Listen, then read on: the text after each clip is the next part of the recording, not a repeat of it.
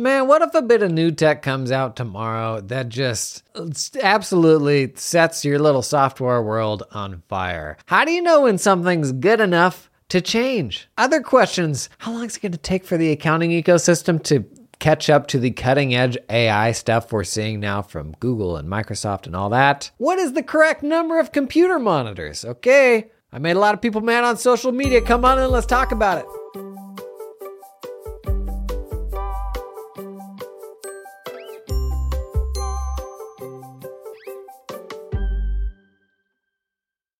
Okay, Chris Barrett uh, acknowledged the disease that we all have, um, especially if you watch my channels. And I don't know, maybe I'm making this worse. Uh, Chris said, Okay, I love this. I think this may have been on the Copilot demo day on the main channel. Copilot's a practice management system. Okay, I love this, but how do I measure when something is better enough to want to move my whole practice to it?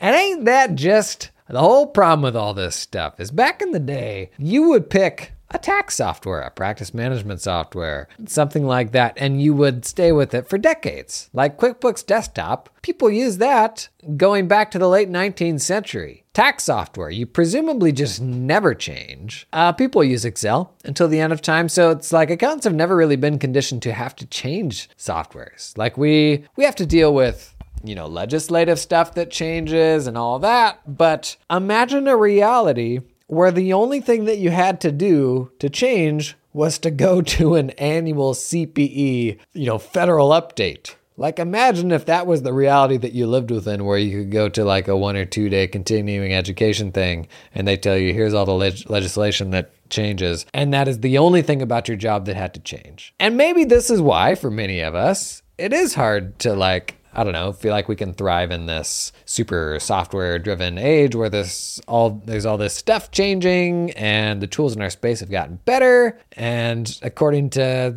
people AI is to accelerate all that stuff to make it even faster, right? It's so hard to balance keeping plugged into cool stuff with like not falling victim to FOMO. And I think we actually did a whole episode on this back in the day like what is software change man that's what it was what does software change management look like in the age of AI? And you've got that kind of iPhone paradox of when is the right time to buy an iPhone? You're always afraid you're going to buy it the day before it gets something really, really cool that you'll miss the boat on. Uh, at least that used to be the case. Now they don't really change all that much, right? And that's absolutely the case with AI stuff right now. And I've heard from so many AI first companies who are building you name it. Pretty much software for everything accountants do from scratch with AI from day one, which honestly, oftentimes, like, is a very different uh, approach to building a product. We're going to see people who are in our space right now who are unwilling to invest in the architectural changes it takes to meaningfully adopt the stuff that's already out there. We've talked about things like, you know, embeddings and vector search and stuff like that. And like how you structure all of the data within a system to make it work really well with AI enabled search, how to make that stuff hyper searchable, how to populate, you know, the most relevant stuff when it's generating an email reply for you. Like there's some pretty fundamental aspects of how you build a product that change if you super want to lean into that. And I mean, the most obvious example of this is we have a generation of cloud accounting ledgers that have been built around the reconciliation process. What happens when we can automate 98% of that reconciliation process? Like, yes, I I there's a ton of nuance there, and there's situations where you can't auto classify, and particularly around tax rules and all that. But when we can get to all but the last mile, it doesn't make sense to build an accounting ledger product around reconciliation anymore, right? Like that's you've pretty much solved for that. Now, like the reality is in the U.S. especially, bank feeds are still crap. There's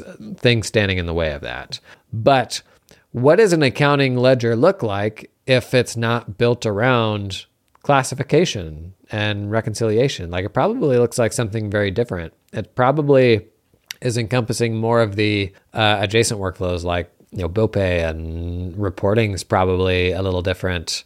It's probably very focused on capturing context, like transactional context, so receipts and invoices, but more adjacent stuff like approvals and like it's probably becoming a more holistic, I don't know, hub for managing communications and documentation and all that, rather than just here's where we reconcile the bank. Like that's becoming table stakes. And when you're making a really, really big software decision, like practice management systems, the biggest one, you're going to start pumping all of your organizational data into that. Boy, it sure feels high stakes to jump ship, to pick something, right? When something better could be coming just around the corner.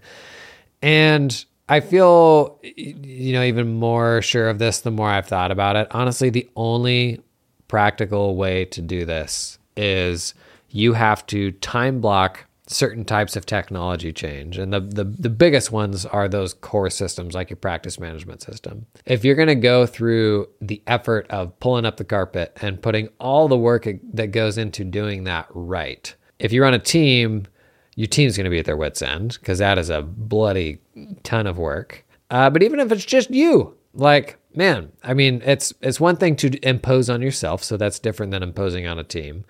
But it is a, a ton of work. And so I think whenever you make big changes like that, you have to put a time horizon on it to say, we will revisit this after X time horizon. Especially if you run a team, you can't really expect people to be able to operate in this environment of like ambiguity when literally anything could change tomorrow. If you're a very, you know, visionary entrepreneurial type of person, like mindset like me, this is how we project our squirrel syndrome on the team as we get this wild idea and then you just go drop it on them and they're like, what the heck am I supposed to do with this? This looks like a lot of work and not a lot of fun. And to me, the the only way to balance that is to say, like, we're gonna make this decision, we're gonna stick with it for X years. And then at that point, we will revisit are there other options? Because in almost all these situations, there's absolutely switching costs and switching headaches. And it is always better to stay on the thing that you have than it is to move to that other shiny thing, if possible. So when you're looking at a practice management system, like you realistically have to say, we're not going to change this for three years or maybe even longer. Same thing with anything involving file management. Like that's just such a big lift. Other stuff, I don't know, maybe you can work with a shorter time horizon there, but there's certain things that need to be like non negotiable over a certain time horizon. And along the way, you're going to see a lot of really cool stuff. And you need a place to dump all of that, like all of those fleeting thoughts and that, oh, I saw that Copilot video or whatever it is, and like that was pretty cool. You got to capture those things when they come up. And then when you get to like that dedicated time to explore that again, you've got a whole bunch of that information rounded up already. But you absolutely have to arbitrarily put blockers on and like put boundaries around it. Otherwise, it becomes this ambiguous nonstop thing. I think I sh- shared recently that we have been struggling with, we've been talking about moving for like the last two years. And obviously, my circumstances have changed a bunch with not having the firm, and I had an office with, you know, there's about 20 people in person in the office every day. And not having that anymore has definitely changed things. Like 24 months ago, my financial outlook of like, I run this firm, like that was pretty cut and dried. My, whereas my financial outlook now is a little more ambiguous. This episode is sponsored in part by the fine folks at Cloud Accountant Staffing. Do you hire accountants? Bless your little heart. Uh, not the best part of the job, in my opinion. Not something I ever enjoyed. Well, listen, you can build your accounting dream team, dream team, with talented offshore accountants in the Philippines that work 100% full time for your firm. Their accountants aren't freelancing or contracting for multiple firms. They're all yours. They work exclusively for you and are incentivized to stay with you and your team long term. They're not going to get swiped.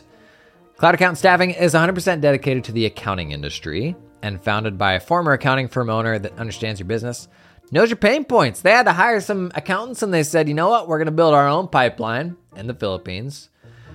Going to pull in some super talented people and then open that up to other firms. Basically, that's the story. Uh, we've been talking about a lot about staffing, building more resilient staffing pipelines for your firms.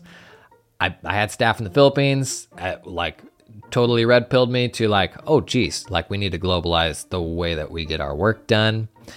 Uh, check these folks out. Link in the show description, cloudaccountantstaffing.com.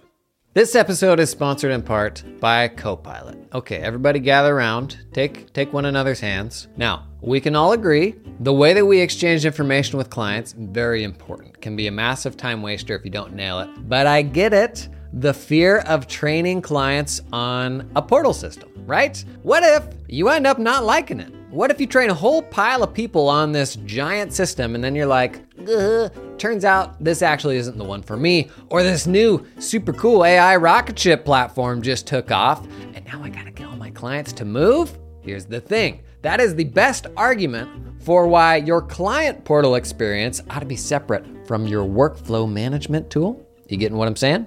Copilot, man, all they want to touch is that client experience, just the portal, giving you a mega flexible platform for how you want to work with your clients. So that if the workflow stuff changes, if you want to pull in a different tool for that, you can without changing the client experience. Pretty smart, especially in these scary, changing times of AI, right?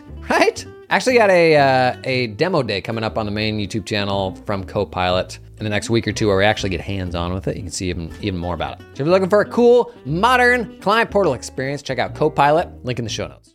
So we've got all these variables around like we're gonna move. My oldest is in first grade now. We don't really want to wait any longer. It's just gonna keep getting harder. And what it created was this like perpetual tension because it was an option because we were open to it, but we also at the same time weren't 100% committed to exactly what we were going to do. So there was this tension where it was like my wife would be cruising Zillow because that's just what she does. And I would come up and she'd be like, Oh, you got to see this super cool house. And I'm like, Hang on, are we moving? And then I would find something. And there would be a couple months there where like I would be hot on something. And the best thing we ever did was actually sit down and say, We're not going to move until this time frame and when we get to this time frame we're going to hire a realtor and we're actually going to like go all in and do it properly. And man it's been so much nicer since then. Like we had this ambiguous thing over our head for like a couple months just because we couldn't decide right? Not because we were necessarily even waiting for the right thing to come along, but because we just couldn't make up our minds. And there's a tremendous amount of value to saying no until X. And when we're in these uh, periods of change, I think it is really important to keep plugged into the change and see what's changing, but equally important to close the doors in certain places where it's going to create stress and anxiety for you and the team. And that may feel like you're going to miss the boat on something.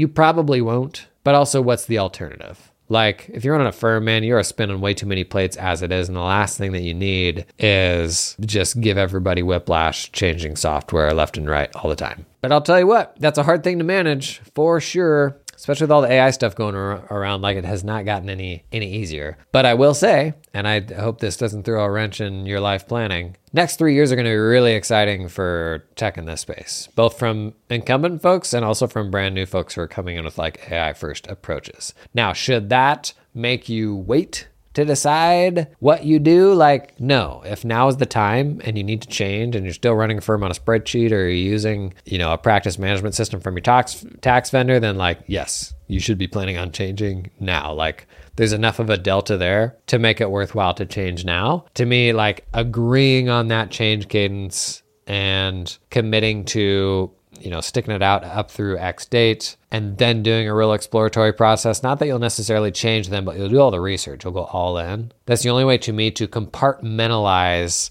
what is like this ambiguity and FOMO and like struggle that would otherwise just kind of be never ending. Uh, this is a good question, an important question, I think, from Nathan Sosa. Do you think it will take around the same time to get generative email from the accounting firm softwares to get this bit built in? I think this comment was on, it, it was in regards to Microsoft 365, and Google now ships basically the Microsoft 365 Copilot functionality where you can chat with Bard, Google's AI assistant, and it can see into all of your Google files and your Gmail. And you can say, summarize the spicy emails from when I was out over the weekend, and okay, generate a reply to this that pulls in the contents of this file and the transcript from this meeting to, you know, generate a two paragraph reply, stuff like that. You know, the thing that Microsoft was building trailers for in February that they still haven't launched and won't launch until November. Google shipped that. But Nathan's asking, how long we got to wait for the people in our ecosystem for this stuff, right? Because we kind of had a conversation on the pod last week that was like, is this Copilot stuff, having Windows Copilot on your desktop, Microsoft 365 Copilot coming just around the corner, that is going to be a massive upgrade in white collar work, period. Like, it is going to super, super transform like how much effort it takes to pull in information across different projects. And like, this is going to be absolutely the best assistant we've ever had, like, beyond a human assistant that is rounding up all of this stuff for you. So the age old question is do I just chuck all my stuff on Microsoft then and like move away from the tools inside of our space? Or do I stick it out with the tools in our space? I still say we stick it out with the tools in our space because there's much higher ceiling there. There's this really fast development cycle happening where we get this novel thing and then in like six months it's table stakes because everybody else has got it. But ultimately, how long will it take for the rest of the people in our space to adopt this stuff? I don't know. And they won't all move the same speed. I can tell you a lot of the practice management systems honestly did a really good job jumping on generative email. They jumped on it relatively fast. You actually had it before it went live in Gmail and in Outlook and that sort of thing. I just shot a main channel video about Windows Copilot. And I wanted that to, because that's live now. We've got this AI chatbot on the side of your Windows desktop. And I just wanted that to be this super mega hype, like, cool, your whole team now has access to an AI chat assistant. Here's some amazing ways to use it. And that thing is so bad right now. So, so bad. And I kind of had to pause and think, like, it's unbelievable where Microsoft is now compared to where they were 12 months ago. ChatGPT hadn't come out at that point. Microsoft was like, it was your dad's Microsoft. It was living on decades of enterprise advantage, but it was like kind of a boring business. They make their investment in OpenAI. OpenAI absolutely explodes. Now they're con- they're they've got their wagon hitched to the frontier AI model provider like OpenAI, GPT-4 was just so unbelievably far of everything else when it released, and frankly is still a long ways ahead. And all of a sudden, Microsoft's like in the driver's seat for this entire new age of like seemingly all of civilization, right? We're playing up this AI thing to be absolutely massive, and, and Microsoft's in the driver's seat. Not 12 months ago, that was not a thing. And in the meantime, they've like had a bunch of really cool talks on stage and these amazing razzle dazzle trailers about all of your information being able to like work together in all these amazing seamless ways. And what do we have to show for it right now? Bing Chat. Freaking Bing Chat. That thing is awful right now. Like it is so bad. Like so much worse than ChatGPT and Claude. The best thing about it right now is it now gives you access to OpenAI's new image generation model, DALL-E 3, like, and that image generation model is unbelievable. Somebody on Twitter the other day gave it a list of 50 things, just a comma separated list of 50 things, and it generated an image with those 50 things in it in one image. Like, it's amazing. But what does Microsoft have to show for all this stuff so far? Buddy, I would argue not a whole lot. So, like, we're definitely building up this notion of how cool this thing's going to be based on the trailers that they've released and how what how they've been talking about it back to February and what we know is possible. And so one thing that the, that the mainstream players outside the accounting ecosystem are really really good at is marketing and building hype and all that. Like you don't see anybody in our space having these big amazing razzle dazzle conferences saying and putting out this amazing trailer saying here's what's coming and everybody's just frothing at the mouth. In our space it's like hey, new feature update, it's live in the product today, or opt into a beta now. And even then, 90% of people don't hear about it. And that's why I try to do my part to kind of amplify the coolest stuff that's happening. So, all that is to say, things are developing so fast right now. It's going to be really easy to see a really cool new thing and be like, I need this. And then six months down the road, it's table stakes and everybody has it. So that's why I'm kind of cautioning. In my opinion, I think you stick with the folks in the ecosystem because they can ultimately solve the accounting specific issues that nobody else are going to touch. And I think the perceived slowness of them, there's definitely going to be people who are slow for sure. Like there's, I mean, there's systems that haven't changed in the past decade, right? But there's also people who are working really hard on implementing this stuff in meaningful ways. And we can be champions for them and we can celebrate that. And that gets me really excited. It is hard to resist the allure of the mainstream hype and the trailers and all that stuff. But ultimately, a lot of what the big players are doing right now is is like especially Microsoft, it's still marketing, right? Like what what meaningful new Microsoft development do you have? Like, what have you gotten in the last 12 months that you're pumped about, honestly? And I want it to happen, and I think it will happen, but it hasn't happened yet, my friend. This episode is sponsored in part by the fine folks at Tech Guru because you got better stuff to do than worry about your computer problems. Tech Guru is an IT firm that just works with accountants, accounting firms. So they understand you, understand the annual cycle, the oftentimes awful software you're forced to use, not always. And they do it via their three S's approach. That's right, there's three of them. I'm now going to give them to you one at a time. One, strategy. Industry focused tech strategy sessions with accounting technology experts, like people that do this stuff for a whole bunch of accounting firms. Number two, security. Ensure nobody's gonna steal your lucky charms, my copy, not theirs. And three, support, so that you got somebody by your side when bleep hits the proverbial fan. Am I right? Spend less time stressing about computer stuff and more time uh, stressing about client stuff. That's what you should be doing. Uh, learn more about Tech Guru at the link in the show notes. Hey, this episode is sponsored in part by Canopy, the practice management system. Canopy unlocks the firm that you always wanted. Think about it. Think about it. Close your eyes, lean back in that chair. What is the firm that you always wanted? Oh, wait. Canopy unlocks it. And they do this by unclunking accounting firms with an end to end solution that makes your tech stack feel a little less stacky. Putting our customers first with world class user experience, support, education, and innovation rooted in customer feedback, working and working well anywhere and for any size or type of firm, wherever you are now and wherever you're going. Multiplying your efforts so your practice requires less proverbial midnight oil. You know, I sidebar, if you go to the conferences, Canopy's got like they always do some like really good little like sort of you know the stuff that they use to like trick you into coming to the booth. Well, this year they've had like Legos out there. Maybe Maybe you double down on the midnight oil thing, you know? Maybe like uh, give away a little, little, uh, you know, little actual midnight oil. I guess it would need to burn too, but that one's free. I think it's a good idea. Delighting your clients with a modern, easy to use portal that helps you get the info you need when you need it. That is Canopy. Check out the link in the show notes to learn more.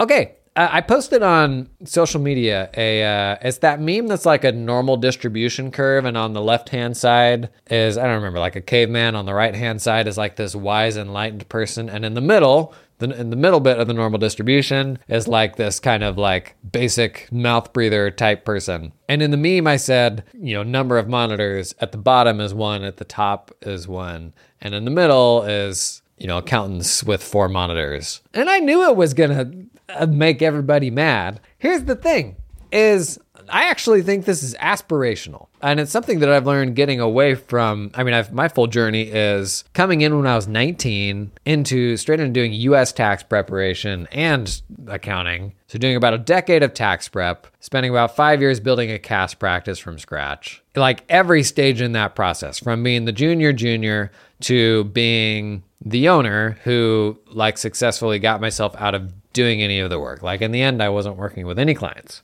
And that was what I wanted. Like I wanted to focus on the strategy and the talent and stuff like that. And in the end, I only needed one monitor. In the beginning, I only used one monitor because I didn't know anything else. In the middle, yes, I needed more than one monitors. But if you're trying to get yourself out of the work, Maybe this is aspirational, the notion that you could actually run a firm off a single monitor. I will like, uh, and there's a lot of like the people with like the six display mega grids, even the four display mega grids. I challenge you. What is on monitors three and four? I would venture a guess that it is Twitter, it's Slack, it's your email.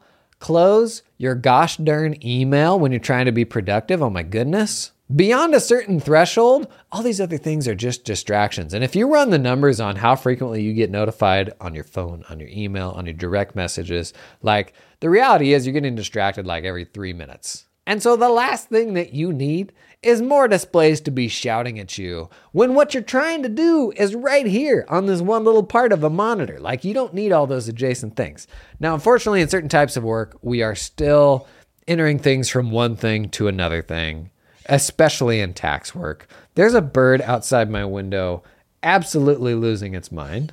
Welcome to the podcast. And so I think there's absolutely a threshold beyond which I think that stuff is just a distraction. But you can get to one monitor.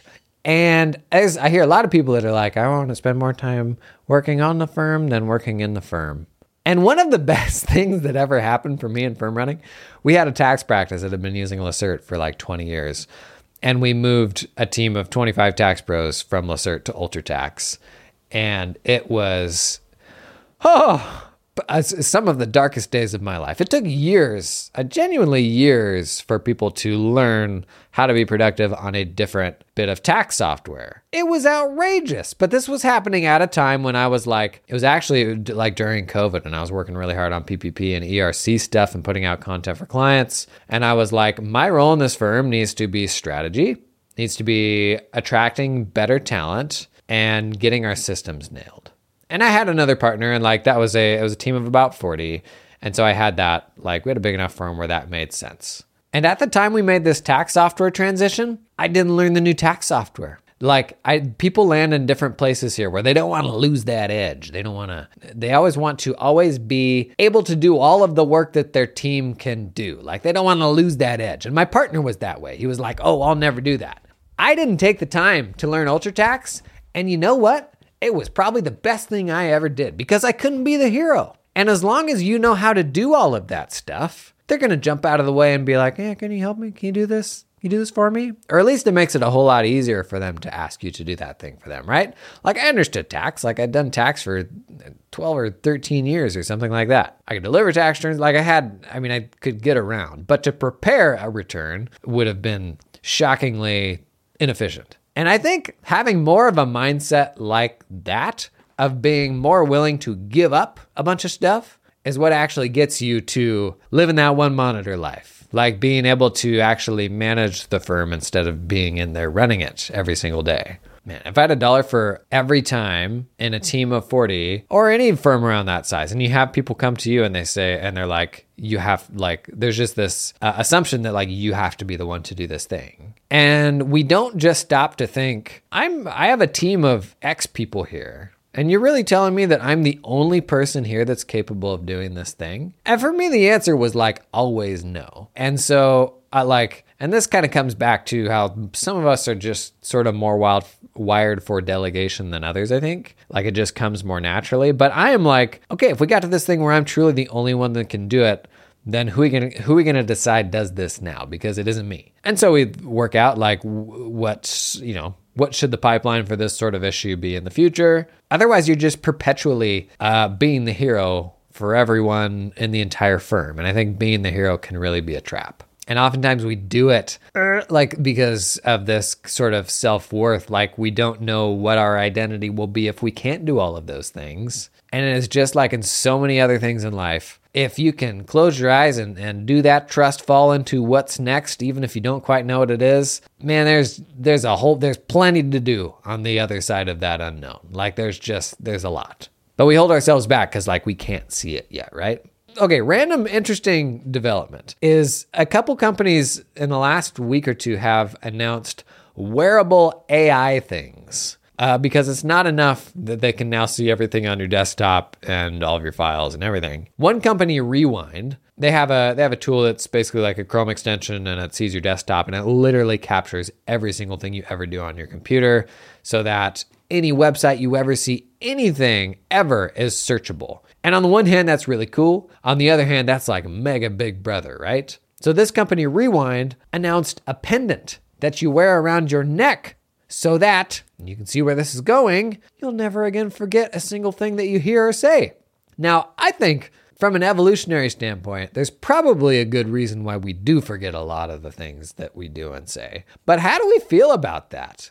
Huh? Like wearing a microphone around and all of that data getting pulled in with all of your computer data. The notion that from a single place you could search anything you ever said, anything you ever heard, anything that ever scrolled into view on your computer monitor. There's some sort of like browser history joke to be made here. I'm just not smart enough to make it. But man, how do we feel about that? That's kind of wild. And then another company, Humane, you may have seen this online. They announced this really snazzy looking like square, they call it a pin, like a pin that you wear on your clothes. And it is, uh, they just say an AI pin. And there's some imagery of somebody holding up a hand and it's like projecting something from the pin onto their hand as if it's got this like itty bitty built in projector. But I'm simultaneously weirded out uh, while also being super interested and super excited. I, smartphones are kind of boring now, right? Like they don't really change that much. There's not that much to them. Um, Jony, I don't know how you say it, Joan Ivy, whatever, whoever the old iPhone designer was, guy was with Apple for a really long time. He's evidently now working with OpenAI to develop a physical AI product. I'm absolutely fascinated to see what that looks like. Is that is that a pin? Is that a fruit bowl? Is that a structural support beam in my house? Like I don't know. Like but I love the open-endedness of what is a new bit of hardware like just for working with an AI conversational assistant look like? Does it have buttons? Does it have an interface? Like, does it project a screen? Does it have a little screen on it? Is it just a speaker, like an Alexa sort of thing, right? I don't know. That'll be interesting to follow. And then one other thing I wanted to bounce off of everyone. I got a real good buddy that's one of those people that wears the same thing every single day and just has a lined up closet of these shirts and these shorts and like he like this is just the outfit every single day. And people hold this out like it's this enlightened you know they're gonna save uh, seven years in their lifetime because they don't have to decide what to wear every morning sort of thing. And this was like steve jobs did this and like there's a lot of people that do this. And i don't man i'm almost there and i'm almost there for a couple reasons because i'm just getting old and I care less. And the reasons why I didn't lean into that in the past, like, I don't know if I was just a young man peacocking, just wanting to, I don't know, somehow impress a mate by what colored old Navy shirt I was wearing. So that part of me is definitely going away. The other part, whew, oh boy, I tell I tell you what, I bought like some some Lululemon shorts and some Vuori shorts recently, and I have been ruined for normal people clothes. Absolutely ruined for it. They are unbelievably nice, and I will never go back to the person that I was. And so I feel like I am starting to get closer to this. Wear the same thing every day, but I'm still struggling with it. Is this something that you do? If it is, I would love to hear from you what your experience has been transitioning to this mindset. If you're not, why you are not that way. I keep hearing of more and more people that are this way. Um, I super love the Smartless podcast. Sean Hayes at one point said he was at a party at Giorgio Armani's house and he snuck into his room, his bedroom, into his closet. And what would you find there? A lineup of the exact same jeans and the exact same black t shirt all the way down the closet. The guy's Giorgio Armani. He literally sells people on all sorts of different clothes. And what does he do? He wears the same thing every single day. So I'm at a crossroads. I don't know whether to give in to this new life or whether to continue to try. Uh, and I would like help with this decision. So that's all we got for today. These have been a bunch of questions that folks submitted. Keep the questions coming. I think they keep this conversation super relevant. And we usually hit on some some fresh ideas in the process. So keep those questions coming, and I'll see you in the next one.